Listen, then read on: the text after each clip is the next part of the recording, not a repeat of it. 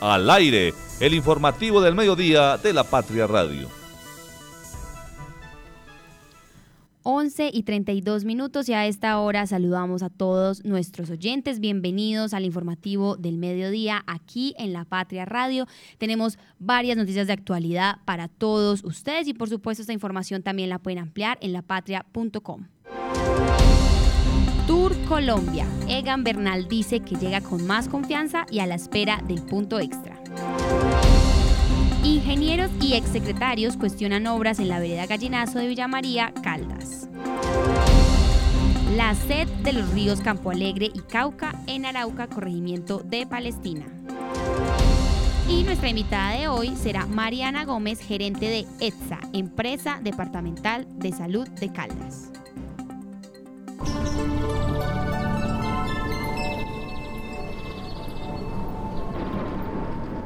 Bueno, como le comentábamos a nuestros oyentes en el informativo de la mañana, hoy ya empezamos a ver este clima parcialmente nublado. A esta hora, según el reporte, tenemos 18 grados de temperatura. Recordemos que la máxima de hoy va a ser 20 y al parecer a partir de las 12 del mediodía y hasta la 1 de la tarde hay probabilidades de lluvia. Asimismo, a partir de las 6 de la tarde y en consiguiente eh, ya tendríamos como una finalización de la tarde lluviosa y un atardecer a las que finalizaría a las 6 y 13 de la tarde. Al parecer, a partir de las 2 de la tarde hasta las 5 no van a haber y no hay predicción de lluvia, sin embargo a las 6 hay posibilidades, entonces le invitamos obviamente a nuestros oyentes a que estén muy pendientes, que saquen sus sombrillas, que estén pendientes de los cambios de temperatura, de las sorpresas en el clima y por supuesto a los transeúntes y a las personas que se irían en las calles, pues a que salgan mucho más protegidos y evitar cualquier accidente por las lluvias en las vías. El tráfico a esta hora.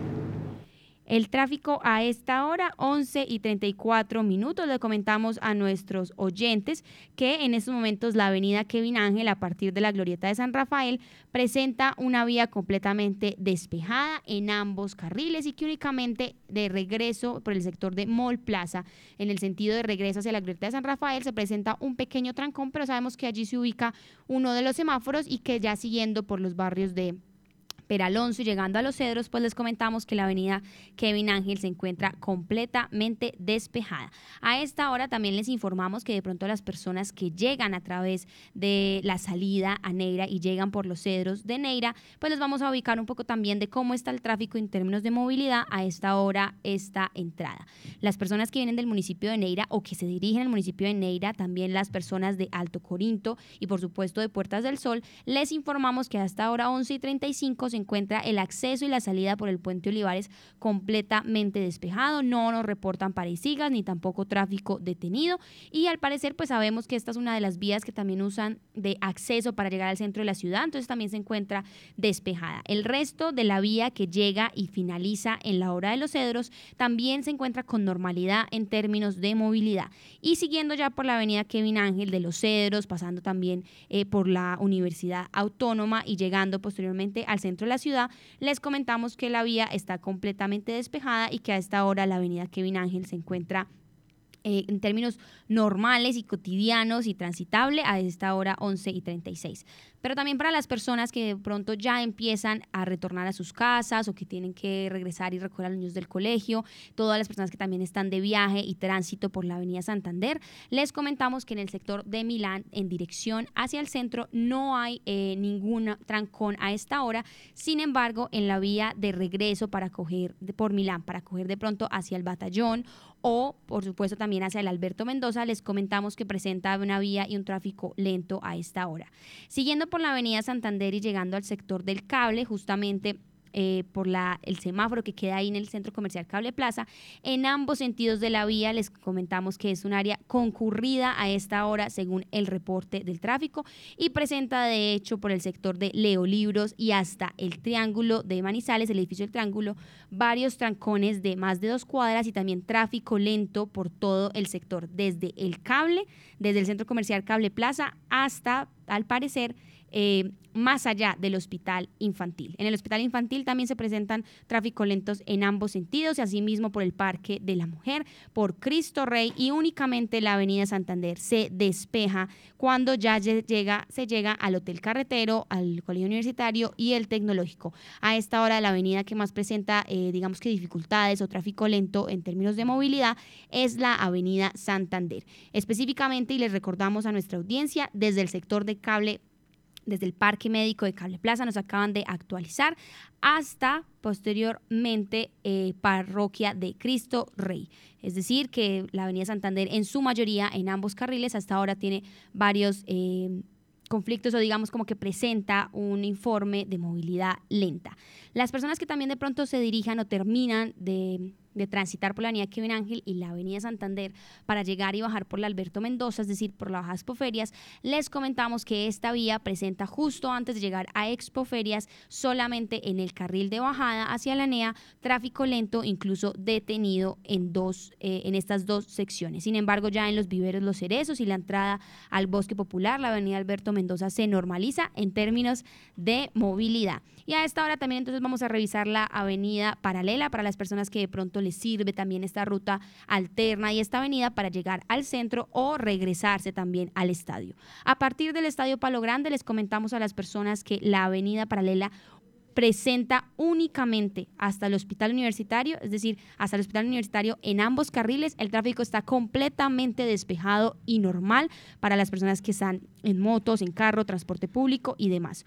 Únicamente nos presentan a esta hora una actualización del semáforo de Confa que presenta en dirección hacia el Estadio Palo Grande, pero sabemos que esto se refiere pues al detenimiento eh, momentáneo del semáforo, pero no hay más reportes en la, avenida en la avenida paralela que presente un tráfico lento o trancón. Sin embargo, hasta ahora ya en el centro de la ciudad, el centro histórico de la ciudad, por la carrera 18, la que por supuesto también pasa cerca a San José de la Galería, les comentamos que en dirección hacia Chipre, también hacia el centro o hacia San Andresito, pues se presenta tráfico lento y que por supuesto también la carrera 23 eh, se encuentra con tráfico detenido. Ah, pero a esta hora también vamos a revisar entonces la vía nacional, la vía panamericana, de pronto las personas que se dirigen desde el barrio La Enea, pasando por el barrio La Florida de Villa María, les comentamos que hasta la entrada y el acceso a Villa María la vía está completamente despejada. Ya 11 y 40 de la mañana, hora en la que normalmente se ha mostrado que hay momentos de dificultad en términos de movilidad en el acceso Villa María y a esta hora ya se presenta tanto en el acceso como en, en la salida del municipio vecino. Sin embargo, les comentamos también que a las personas de la Floresta que se dirigen al Parque Central, que justo en la vía también comenzando eh, el barrio La Floresta, pues también se presenta tráfico lento. Sin embargo, ya una vez en el Parque Central de Villa María no hay trancones y la movilidad está continua hasta la salida y conexión con la vía panamericana. Siguiendo por la vía panamericana, también les comentamos que ahora la obra de los cámbulos presenta en la vía eh, que se dirige hacia el municipio de María, la que regresaría hacia el municipio de María, se presentan dos cuadras de trancón y tráfico detenido y además en el carril que ya comunica, digamos, al Parque Camilo Torres se presenta tráfico lento. Este es el reporte. En estos momentos la avenida Santander es la que más presenta congestión vehicular y asimismo la salida del acceso a Villa María y la obra de los cámbulos. Siguiendo y atravesando después de eh, la terminal de transportes hacia el parque Camilo Torres y eh, digamos que por supuesto también a las personas que se dirigen hasta la estación Uribe. Les comentamos que la vía panamericana a partir del terminal de transportes está completamente despejada y que pueden, por supuesto, estar usando y actualizando todo lo que ustedes nos vayan presentando en términos de tráfico y estamos como muy atentos también a todas las actualizaciones, reacciones, las vías también de los barrios, de las casas, de las veredas y por supuesto no solo las tres principales avenidas, sino todas las vías alternas que ustedes también nos van comunicando a través de nuestro eh, Facebook Live. Clic en lapatria.com. Bueno, y a esta hora 11 y 41 minutos saludamos a David Muñoz, también saludamos a Lice Espinosa, quienes se encuentran aquí conversando en el informativo del mediodía para traer noticias en el clic de lapatria.com. David, bienvenido a La Patria Radio. Hola, Sofía, feliz y frío lunes, como quien dice, según el pronóstico del clima que nos acabas de leer, de indicar, pues esta tarde a traer paraguas porque nos vamos a mojar como el pasado viernes, pero acá estamos con toda la actitud para entregarle la mejor información a todos los oyentes, mi querida Sofía. Así es, David. Recordarles que estos cambios que iniciamos semana un poco frío y que por supuesto hay probabilidades de lluvia de casi el 25%. Entonces estar muy pendientes también a quienes estén manejando las calles pues con todas las precauciones. David, cuéntenos qué actualización nos trae hoy aquí en el informativo. Pues empecemos con hechos locales, Sofía, porque un conductor sufrió un microsueño y se chocó contra una buceta en la avenida Kevin Ángel de Manizales. A propósito eh, de las avenidas de la ciudad que usted estaba mencionando, pues Héctor Hernando Hernández o Héctor Hernando Gómez Echeverry, más bien el de 37 años, resultó lesionado tras chocar esta mañana en su automóvil contra una buceta de la empresa Socobuses. El accidente ocurrió a las 7 y 20 de la mañana de este lunes en la avenida Kevin Ángel en el sentido Mall Plaza Los Cedros, una cuadra más adelante del centro comercial. El conductor del carro le dijo a organismos del socorro, Sofía y oyentes, que tuvo un microsueño y colisionó con la parte trasera de la buceta. El grupo especial de rescate GER lo trasladó al hospital de Caldas debido a las lesiones que sufrió. Ahí podemos ver entonces el conductor de este carro particular blanco en el choque que sufrió esta mañana en la avenida en la avenida Kevin Ángel de la capital caldense Sofía. Continuamos la información a esta hora en el clic en lapatria.com y ahora hablamos también de otro accidente de tránsito, pero en La Dorada, porque un motociclista se quemó en La Dorada hace unas horas en un inusual suceso. Un ave que se, que se posó en uno de los cables de energía eléctrica desencadenó un cortocircuito en La Dorada. Como resultado, los cables cayeron sobre una moto generando un pequeño incendio que movilizó a los bomberos voluntarios de la localidad. Rápidamente el equipo de bomberos respondió al llamado de emergencia y logró controlar el incendio de manera eficiente evitando daños menores. La rápida acción de los bomberos ha sido fundamental para mantener la seguridad en la zona afectada.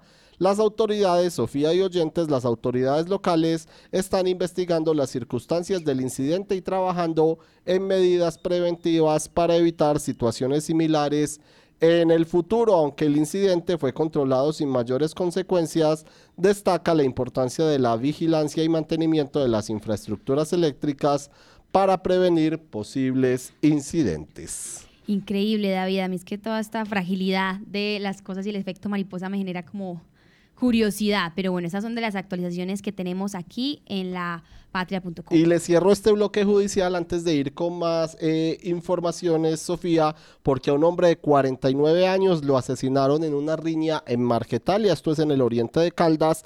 Anoche asesinaron a Luis Armando González Giraldo, de 49 años, en la zona de tolerancia de Marquetalia Caldas. Al parecer, el hombre se vio involucrado en una riña y lo atacaron con un arma corto punzante. Así es, David, y a esta hora 11 y 45 de la mañana tenemos también, ¿cómo describirlo? También una especie de actualización, porque le damos de nuevo el regreso y el saludo a Freddy Arango, es nuestro editor de fotografía aquí en La Patria Radio, y hoy nuevamente volvemos con sus miradas, esta vez digamos que ya estamos en otro sector distinto, ya no de emprendedores y demás, sino que estamos hablando también eh, de la sed de los ríos Campo Alegre y Cauca en Arauca.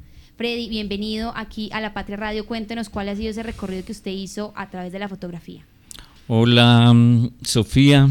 Eh, pues la verdad, para lo que mostramos ayer en La Patria de la desembocadura del río Campo Alegre en el Cauca, entre los límites de Palestina y Chinchiná, pues digamos el clima hoy es totalmente opuesto, ¿cierto? Tenemos pues mucha neblina y todo, pero la verdad es que allí don Álvaro Gutiérrez, que vive ahí justo en esa intersección de, de donde desemboca el río Campo Alegre, pues tiene su cultivo de cacao y él dice pues que por esta época de verano les favorece muchísimo, muchísimo para que la cosecha sea mucho mejor, pero eh, pues sufren por el agua, ¿no? porque pues eh, digamos en épocas normales eh, él cuenta su experiencia, tiene 47 años y dice pues que todo lo que era su papá, sus abuelos, le contaban que hace 50 años hubo una sequía similar a la que estamos viviendo ahora y que él solamente en el 2016 pues vivió algo parecido, pero no pues con tanta sequía como se está dando ahora. Eh, allí, digamos, usted llega a Sofía para que se anime al corregimiento de Arauca eh, en la carrilera, pues aborda una marranita que va jalada por una moto y la lleva 20 minutos hasta Campo Alegre. Ahí pues está el río, en esta época hay mucha playa y lo mismo en el Campo Alegre y pues es para disfrutarlo, ¿cierto? Independientemente pues de que tengamos algo de escasez en agua, pero que también esa playa la podemos disfrutar, pues teniendo todas las recomendaciones pues de, de, hidratarnos, del bloqueador, de todo ese tipo de cosas, pues que también por esta época se puede convertir en un sitio turístico. Entonces ahí en la edición de ayer de la patria, en la sección de miradas, pues les mostramos un poco ese panorama animal. Así es, Freddy, hasta ahora justamente este contraste entre las fotos que, que están viendo nuestros oyentes en el Facebook Live y por supuesto con el clima de hoy que está muy distinto. Saludamos entonces a nuestra editora de opinión, Marta Gómez, quien nos estará comentando. Cuéntenos cómo la recibe este inicio de semana con este clima. Sofía, muy buenos días también para Licel, para Freddy, para Fernando Alonso Ramírez y sobre todo para los oyentes que nos siguen acompañando en el informativo del mediodía. Y pues son, es un día gris en Manizales, Sofía, muy, un día muy frío, muy gris, pero eh, yo creo que más gris es lo que se está viviendo en Colombia con toda esta polarización de las fuerzas políticas eh, a raíz de esta mm, pelea, y lo que ya se volvió una pelea entre el presidente de la República, Gustavo Petro, y el fiscal Francisco Barbosa. Yo creo que aquí hay que llamar, y, desde muchos sectores han hecho ese llamado a la cordura, a la tranquilidad, a reposarnos antes de opinar, de hablar, entonces yo creo que todas las partes deben estar es, esta semana en una situación más reflexiva para poder eh, tomar decisiones y no eh, hacerlo acaloradamente ni a la carrera como sucedió este fin de semana y que tiene de verdad al país bastante polarizado en un riesgo muy grande porque pues este tipo de, de mensajes desde cada uno de las de, las, eh, de los extremos del país lo que llevan es a, riesgos en la seguridad, a riesgos en el orden público del país, que es lo que menos queremos. Aquí ya vivimos en el 2021, sobre todo el tema del estallido social, que yo creo que nadie quiere volver a esos momentos. Así es, Marta. A esta hora entonces también le damos paso y un saludo caluroso en este frío eh, de lunes a Fernando Alonso Ramírez, nuestro editor de noticias. Bendito frío, eh, Sofi, bendito frío para todos. Qué bueno que vuelvan estos días de neblina, volvamos a la Manizales de siempre. Bueno, un saludo para Brady, para David, para Marta también. Eh, ¿Has visto las imágenes de Chile? ¿Has visto cómo estaba el paraíso? La cantidad de muertos, ya superaron los 100 muertos por unos incendios eh, provocados eh, y ante la sequía y la resequedad de todo, pues tocaron zonas habitadas y es una tragedia, pues realmente que, que cuece la, la, piel, ¿no? De cuando uno ve la información y la preocupación del presidente Boris frente a esta emergencia tan grande. Entonces el agüita hace mucha falta. Como siempre, no me cansaré de decirlo, nada de extremos, ni en el clima tampoco, Sofi, ni en el clima, todo que sea repartidito.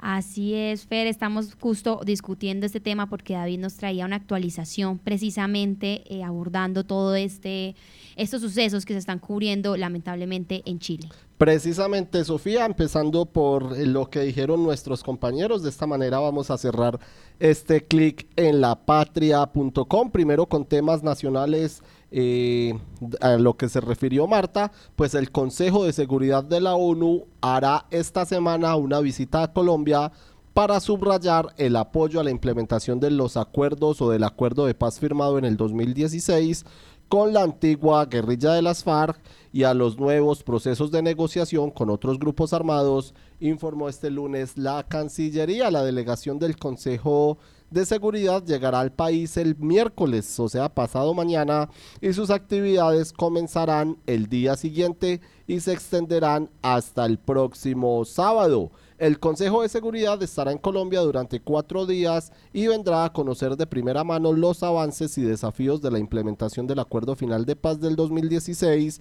y la implementación de diálogos adelantados por el gobierno del presidente Gustavo Petro con el ELN y autodenominado EMC, Estado Mayor Central, la principal disidencia de las FARC, señaló la Cancillería en un comunicado. La información subrayó que esta es la tercera vez que el Consejo de Seguridad visita el país, pues ya hubo otras visitas en mayo del 2017 y en julio del 2019. Se espera entonces la visita de la ONU esta semana a Manizales. Y continuando con el tema que planteaba Fernando Alonso Ramírez de Chile, pues ya combate 165 incendios o son 165 incendios activos en 10 regiones del país en otro verano mortal. La información que nos llega a través de la agencia EFE es que, como les decimos, eh, un total de 165 incendios están activos en 10 regiones, entre ellas dos eh, de costera, o entre ellas más bien la costera Valparaíso,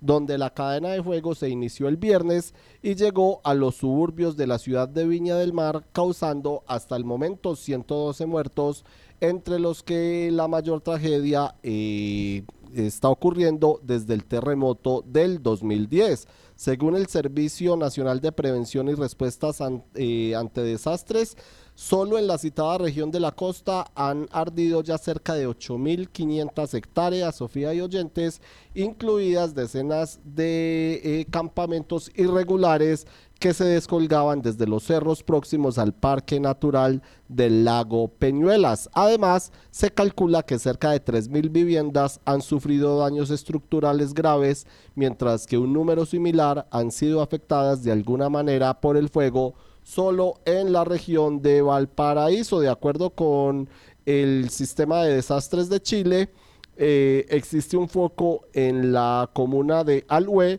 donde cerca de 467 hectáreas siguen comprometidas por el incendio que se desencadenó el pasado domingo. Esas son las actualizaciones que tenemos aquí en el clic de lapatria.com. Muchas gracias, David. Estaremos muy pendientes y ahora sí, cuéntenos entonces cuál es el sondeo aquí en el clic de lapatria.com. Así es, cree que las empresas de la zona industrial de Manizales cumplen con la exigencia ambiental. Les vamos a preguntar a nuestros compañeros. Empezamos con Marta. Marta, ¿usted cree que las empresas de la zona industrial de Manizales cumplen la exigencia ambiental? No todas, David. Yo creo que algunas, como la industria licorera de Caldas y otras, han hecho un trabajo bien fuerte en el tema ambiental para cumplir con todos estos, estos requerimientos que hacen las autoridades. Eh, llevan los procesos, los acatan, han logrado eh, iniciar todo el proceso de mm, mejoramiento de la quebrada Manizales y las quebradas que atraviesan toda esta zona, pero otras no, como en todo, David, y es ahí donde debe estar la autoridad ambiental, debe estar Corpo Calgas, debe estar la alcaldía, debe estar incluso la gobernación, muy pendiente de eso para eh, sancionar al que no cumpla. Hay algunos que se pasan la ley por la baja, eh, utilizan algunos horarios para hacer vertimientos a todos estos afluentes y es lo que nos está, eh, nos está afectando todavía más.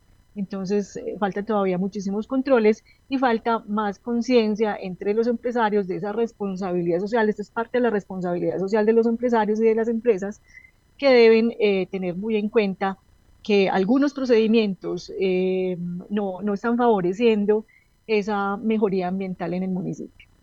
Y Fernando, ¿cree que las empresas cumplen con esta exigencia ambiental en maltería?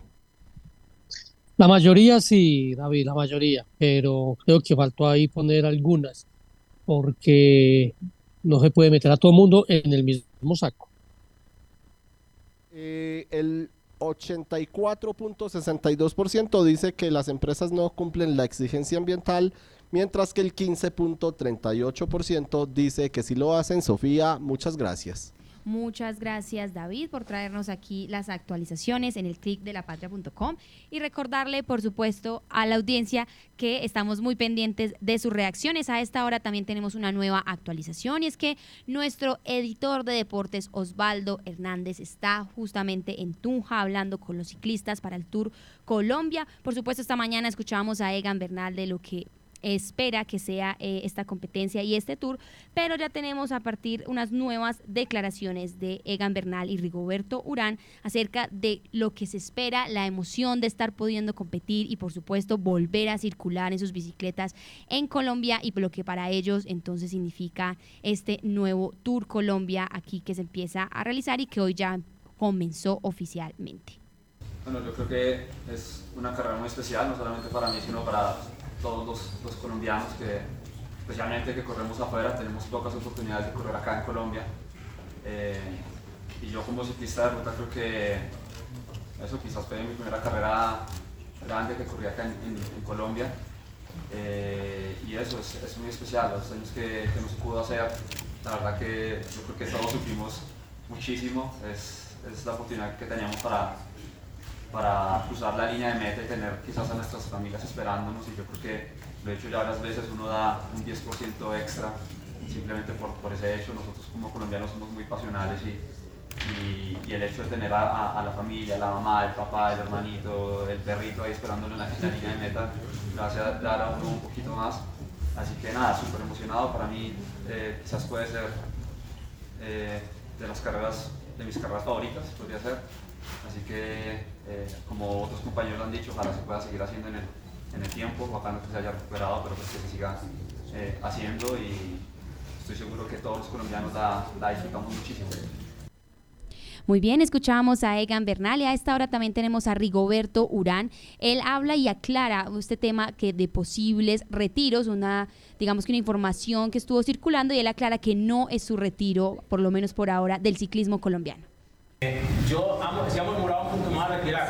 Hablé con Religuita y me dijo que me va a retirar. Ustedes se filtró una noticia, pero yo, ¿ustedes han escuchado que yo me voy a retirar? No, no, lo ha dicho? Nadie. Se ha pensado. ¿Por qué? Pues porque ya tengo una edad, porque no me rinde como antes, porque me preparo y no soy capaz de llegar. No, yo, es la realidad. Y eso a veces lo piensa uno. Para uno, uno necesita, eh, en mi caso, pues necesito primero, hay un equipo muy grande detrás de mí, mi familia, y lo estamos mirando, pero todavía pues no hemos tomado esa decisión. Si hablado, lo hemos hablado, es un tema que se habla en mi casa, sí, porque en mi casa no mando yo, manda Michelle. pero yo sí le digo, apenas esté listo, eh, pues eh, obviamente disfruto mucho montar bicicleta. He hablado con muchos ciclistas que se han retirado, por ejemplo Alejandro le he preguntado qué se siente el día después, con Nibali, con una cantidad de deportistas, incluso de otros deportes, porque es algo difícil, no es fácil uno toda la vida haciendo lo mismo de un momento a otro. Yo lo comparo con el retiro de uno, es como cuando se le muere alguien a uno. Entonces, eh, no, voy a correr este año, eh, pero no sé, esos días les puedo dar la información, todo por. Pero ahora, el día de hoy, eh, tengo la posibilidad de ir corriendo un, un año más, no sé. Bueno, muy bien, escuchábamos a Rigobert Urán y también, por supuesto, a Egan Bernal. Y hasta ahora tenemos lo que son las posibles predicciones de parte de algunos periodistas deportivos que están en el lugar y que dicen quién creen que se va a llevar este Tour Colombia. Soy Lisandro Rengifo, periodista del diario El Tiempo. Yo considero que el favorito 1A por lo que demostró en los campeonatos nacionales de ruta, al descontar 5 minutos en 60 kilómetros y llegar a 4 de la medalla de oro, se llama Egan Bernal. Mi nombre es Fabio Cárdenas, soy el director de Apuro Pedal, canal de videos de ciclismo, y el candidato para ganar es Nairo Quintana de Movistar. Bueno, Nairo ha mostrado que viene entrenando fuerte, en el campeonato nacional fue cuarto en la contrarreloj individual, y tiene un equipo que lo va a respaldar. Hola, un saludo a todos los lectores y seguidores del periódico La Patria. Mi nombre es Diego Sandoval, periodista de Teleantioquia Deportes y mi candidato para el Tour Colombia 2024 es Richard Carapa. Porque siento que tiene buen ritmo de carrera, viene de correros nacionales de ruta y por el recorrido y la altitud en la que él vive y entrena, creo que puede ser un hombre fuerte para disputar la competencia. Hola amigos de La Patria, ¿cómo están? Yo soy Andrés Páez, eh, periodista de Red Massa Noticias. Eh, mi candidato para ganar el Tour Colombia es Egan Bernal ha encontrado la forma, lo demostró en los campeonatos nacionales y la subida al vino es como en el patio de la casa. Hola, soy Tatiana Rodríguez, periodista del diario As Colombia y bueno, creo que para mí son tres, digamos, los candidatos que pueden eh, ganar esta edición del Tour Colombia. El primero creo que puede ser el ecuatoriano Richard Carapaz, conoce el terreno, conoce la geografía de Colombia. El otro creo que puede ser el mismo Nairo Quintana, quien también conoce perfectamente la región y, bueno, está, digamos que con esa experiencia de, haber recorrido estos lugares. Y el otro me voy a, me voy a jugar por Lutsenko, que, que, también pues tiene las piernas para poder hacer una buena etapa en, en el vino, en el alto del vino. Recoge del piso lo que tu perro hizo. Emas Vigilado Superservicios. ¿Sabes qué sucede con el deporte, la economía, la política, el entretenimiento de Manizales, Caldas y el país? Suscríbete a La Patria Impresa tres meses por solo 92 mil pesos o a La Patria Digital por un año por solo 89 mil pesos. Y entérate de todo lo que pasa dentro y fuera de tu ciudad con La Patria, el periódico de casa. Informes 893-2880. Con la basura cultura, del piso que tu perro hizo es cultura. Usar los cestos para eso están puestos. Es cultura, todos unidos. Con la basura, cultura. Con la basura, cultura. Emas by Veolia, patrocinador oficial de la limpieza. Con la basura, cultura. ¿Sabes qué sucede con el deporte, la economía, la política, el entretenimiento de Manizales, Caldas y el país? Suscríbete a La Patria Impresa tres meses por solo 92 mil pesos o a La Patria Digital por un año por solo 89 mil pesos. Y entérate de todo lo que pasa dentro y fuera de tu ciudad con La Patria, el periódico de casa. Informes 893-2880. Con la hacemos mucho más que recoger basura. Hemos Veolia. Vigilado Superservicios. Encuéntrenos siempre en podcast. Escúchenos en Spotify buscando La Patria Radio. La voz del día. 12 y 4 minutos y a esta hora en el informativo del mediodía de la Patria Radio saludamos a Mariana Gómez, ella es la nueva gerenta de la empresa departamental de salud de Caldas, ETSA. Mariana, bienvenida a la Patria Radio y gracias por querer venir a conversar con nosotros. Muy buenas tardes a todos, buenas tardes Sofía, buenas tardes Lisset, buenas tardes a todos los que nos escuchan y nos ven en este momento por redes sociales. Muchas gracias por la invitación. Bueno, Mariana, cuéntenos, la primera pregunta es usted cómo recibe esta gerencia, cuáles son los retos y qué, digamos, vamos a estar esperando en este nuevo cargo. Bueno, como usted bien lo dice, Sofía, muchos retos. Eh, definitivamente, ETSA durante sus años de conformación ha sido una entidad subestimada casi que eh, se, ha se ha reconocido ETSA como una empresa de segunda categoría en el departamento. Y lo que queremos con esta gerencia y con estos retos es convertir a ETSA en una empresa protagónica pues su función no es menor como transferirle los recursos a la salud del departamento, al ADRES, a la Dirección Territorial de Salud y a Colciencias. Encuentro una empresa que eh, falta mucho en su fin misional, precisamente el control, la administración y la fiscalización de ventas de chance ilegal y de ventas de rifas ilegales. Un reto muy importante para ETSA durante este cuatrienio y durante esta gerencia es volver a ETSA a su fin misional, que es el control y la fiscalización del chance y de las rifas en el departamento. Así es, Mariana, usted toca este tema del chance y las rifas ilegales. ¿Cómo van a hacer entonces para realizar este control? Y también queremos saber si involucra a la ciudadanía en términos de pedagogía, es decir, ¿cómo van a hacer para controlar este tema de la ilegalidad? Bueno, eh, sin duda alguna, yo creo que ETSA tiene varios públicos de interés. Uno de ellos son los riferos. Eh, evidentemente la ciudadanía que le compra rifas. Eh, hay muchos municipios en el departamento eh, que mucha gente subsiste de las rifas. Mm, yo creo que todos tenemos que ver y es que vamos a municipios como Chinchina, como Enserma y en cada esquina hay un rifero vendiéndonos una rifa, ¿cierto? En ese sentido, eh, la idea es no solo concentrarnos en la fiscalización y el control, porque no se trata de ser absolutamente represivos, sino también hacer una gran sensibilización y cultura ciudadana. Cultura ciudadana para los riferos, para que se puedan legalizar y efectivamente pagar los impuestos al departamento, que finalmente se traducen en transferencias para la salud. Y cultura ciudadana para los, para los mismos ciudadanos y la misma comunidad, que es que es, si usted compra una rifa ilegal, pues corre muchos riesgos que el premio, que el premio no sea entregado, eh, que a lo mejor el rifero no vuelva a aparecer, o, o que en últimas, pues eh, no se juegue el premio o se niegue el premio.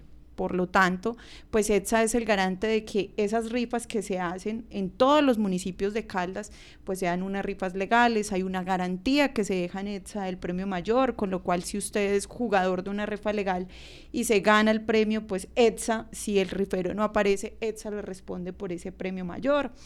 Y yo creo que es también decirle a esas personas que subsisten, eh, que, su, que su medio de, de, subsistencia son las rifas, es legalícese porque no solamente puede vender rifas en su municipio, en Anserma, en La Dorada, en Chinchiná, sino que con la autorización de ETSA puede incluso vender rifas en todos los 27 municipios de Caldas.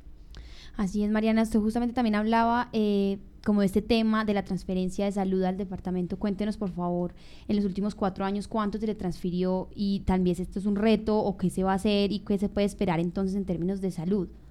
Bueno, yo te cuento una cosa, eh, Sofía, y es la siguiente a todos los que nos escuchan en este momento, y es que Caldas ha aumentado eh, la ilegalidad. Eh, tenemos uno de los departamentos con mayor ilegalidad en chance. Esto obviamente repercute en las cifras oficiales, en esas transferencias que nos hace su suerte, que es el único concesionario eh, autorizado en Caldas mediante una licitación eh, hace aproximadamente dos años. Su suerte se gana la licitación para ser el concesionario de chance en el departamento y a medida que crece la ilegal ilegalidad, pues eh, las transferencias disminuyen. Mm, en los últimos cuatro años hemos hecho transferencias por 39 mil millones de pesos a la salud de Caldas. Eh, casi unos 9 mil millones de pesos para Ladres, eh, 7 mil millones de pesos para la Dirección Territorial de Salud en el último cuatrienio. Y hay que aclarar que por la administración del chance, ETSA solo recibe el 1% de esas transferencias. O sea que durante este cuatrienio hemos recibido eh, aproximadamente 400 millones de pesos pues durante los cuatro años eh, y los últimos cuatro años. Precisamente ahí está nuestra meta, Sofía. En, en, aumentar esas transferencias desde la sensibilización, desde una pedagogía en las calles con la gente, de contarle a la gente que quien juega un chance legal, que quien juega una rifa legal, pues indudablemente le está ayudando a la salud de nuestros niños y de nuestros ancianos. Mariana, a esta hora también la escucha nuestro editor de noticias, Fernando Alonso Ramírez. Fernando Alonso, adelante.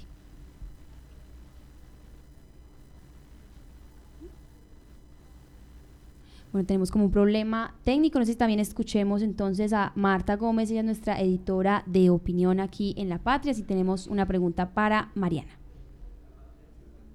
No están. Bueno, yo tengo una pregunta eh, para Mariana y quería preguntarle, eh, bueno, hace dos años estaba ETSAS y supervisor de juegos de azar y queríamos saber en ese empalme que usted recibió a qué se debió la ausencia de esta persona y qué se va a hacer obviamente para que esté como usted lo decía ahorita pues supervisando que toda esa ilegalidad pues no se presente.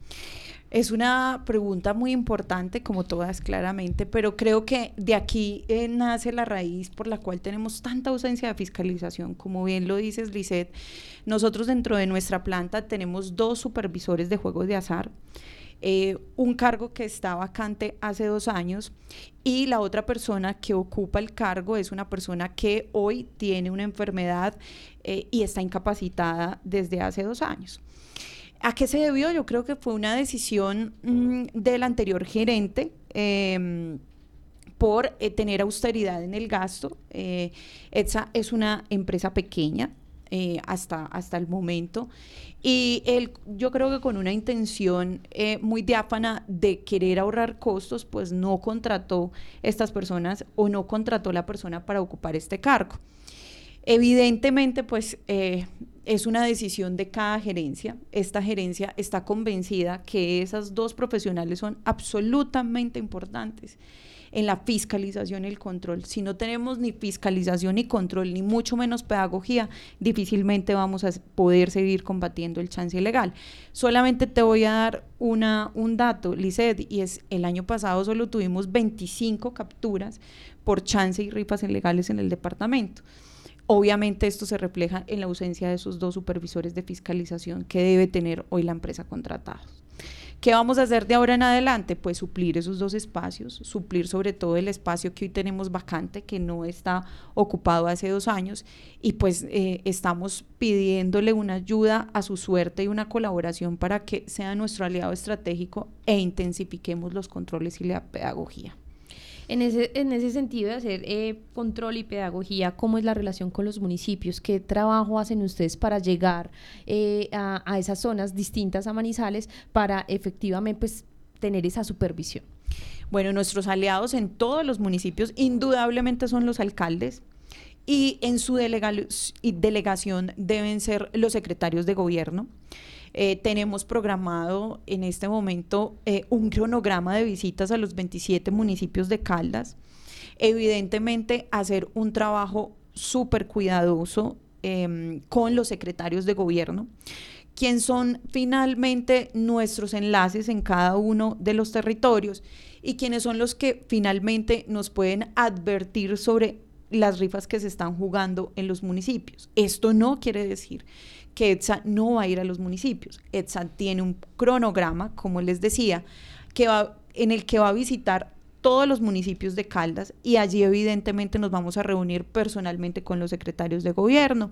Ya tuvimos el primer consejo de gobierno ampliado con los 27 alcaldes en donde generamos el primer contacto eh, y digamos que una primera contextualización de lo que hace ETSA y sobre todo eh, pues pedirles la colaboración a ellos y es, por favor, nosotros no podemos estar todos los días en cada uno de esos territorios, ustedes y sus secretarios de gobierno sí, pásenos información cuando no haya eh, legalidad en las ripas que se están promocionando sus diferentes municipios. También eh, quería preguntarle, Mariana, eh, en ese sentido, digamos, la gente que presencia, o sea, o sea, testigo de que hay alguien que vende chance ilegal o que hace eh, rifas eh, fraudulentas, ¿dónde puede denunciar estos casos? Bueno, nosotros nos encontramos en el edificio de la licorera, enseguida del Palacio Amarillo de la Gobernación de Caldas, cuarto piso, allí con nuestros analistas administrativos o supervisores de juego de azar pueden eh, hacer todas las denuncias respectivas también en nuestra página web y evidentemente en los conmutadores de, eh, de la empresa pueden hacerlo. Créanme que eh, será anónimas eh, cualquier denuncia que nosotros recibamos porque la idea mm, y el final último de ETSA no es hacer capturas, sino hacer una gran pedagogía para que podamos responderle al Departamento del Bienestar de los caldenses. Por ejemplo, en esta elección de las personas que van a hacer este control y demás, ¿se va a hacer de manera convocatoria o cómo va a ser para que entonces estas personas lleguen a este cargo tan importante, sobre todo en términos de control? Y la otra pregunta es que usted explicaba ahorita que, claro, su suerte es, digamos, como el contratista que maneja, eh, al menos en Caldas, todo este tema de los chances y demás. Eh, también va a haber un control que se le haga a ellos por ser el único que maneja esto y, a pesar de que hagan una buena gestión, pues estar alguien ahí revisando que tampoco exista en la legalidad la ilegalidad y eh, si de pronto también se va a abrir entonces licitación para que sean más empresas las que lleguen o solamente su suerte. Bueno, para la primera pregunta hemos contratado a dos personas totalmente competitivas, idóneas para para, en este momento está el proceso de contratación de una, eh, hay un proceso de selección de otra, eh, son dos personas completamente competitivas, eh, aquí hay que tener unos cargos supremamente analíticos, de inteligencia, pero sobre todo personas que conozcan del sector, ¿cierto? Y así se hizo, digamos, esa selección. Ante tu segunda pregunta, Sofía, mmm, el concesionario de chance eh, se da por unos años determinados. Eh, en el 2027 se abre esa nueva convocatoria para ese concesionario.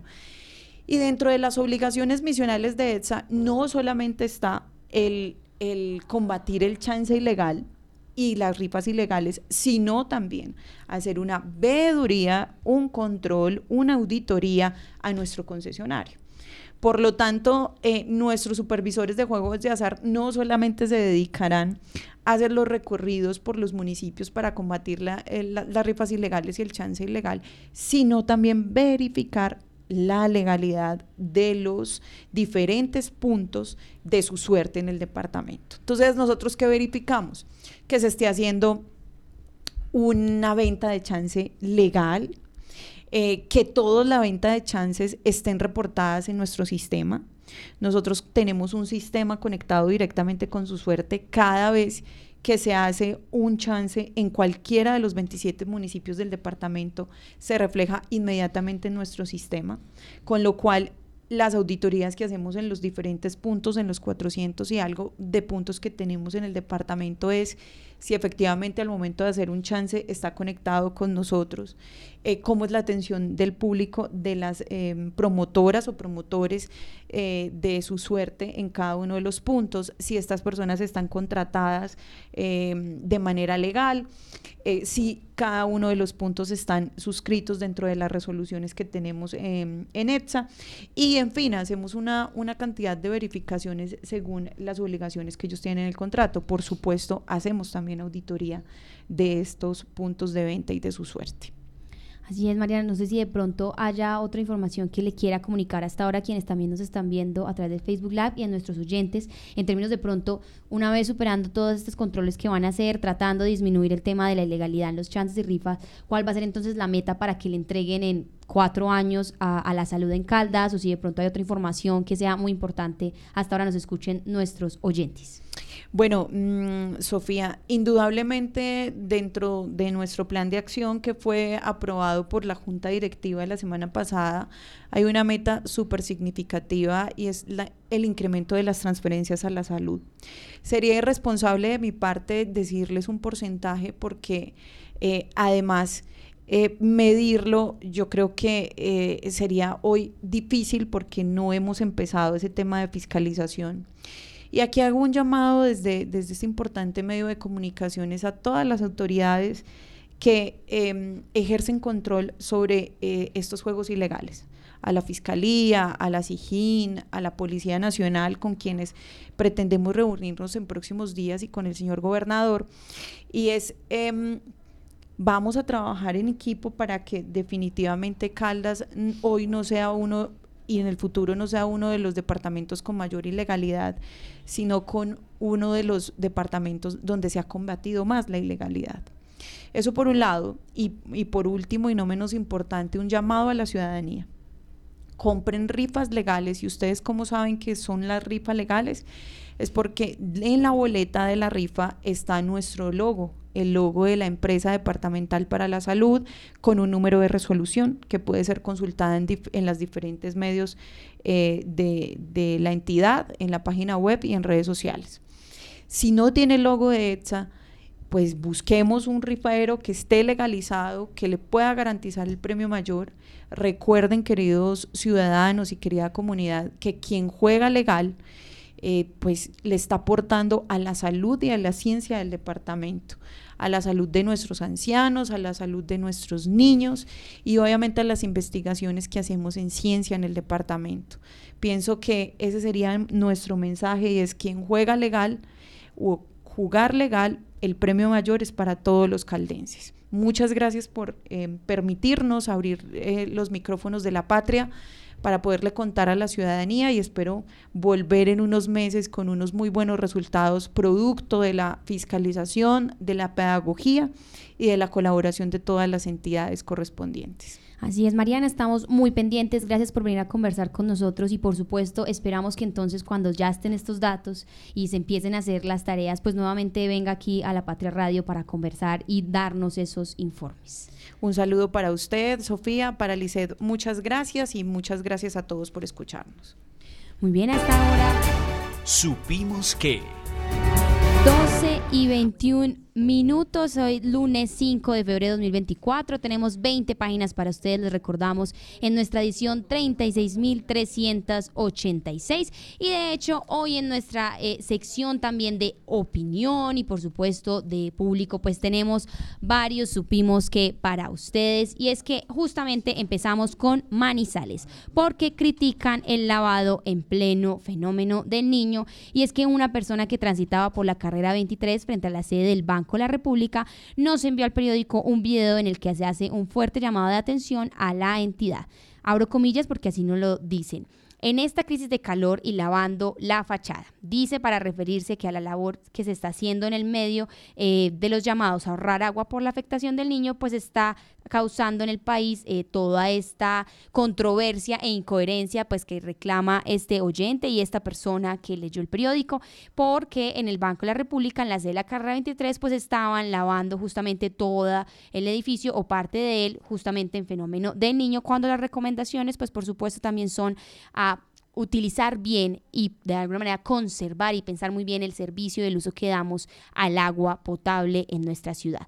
Pero también tenemos noticias de Pácora y Pensilvania. Y es que en Pácora Rubén Ramírez se posicionó como concejal del municipio y se convirtió así en el segundo representante en la corporación del corregimiento Castilla.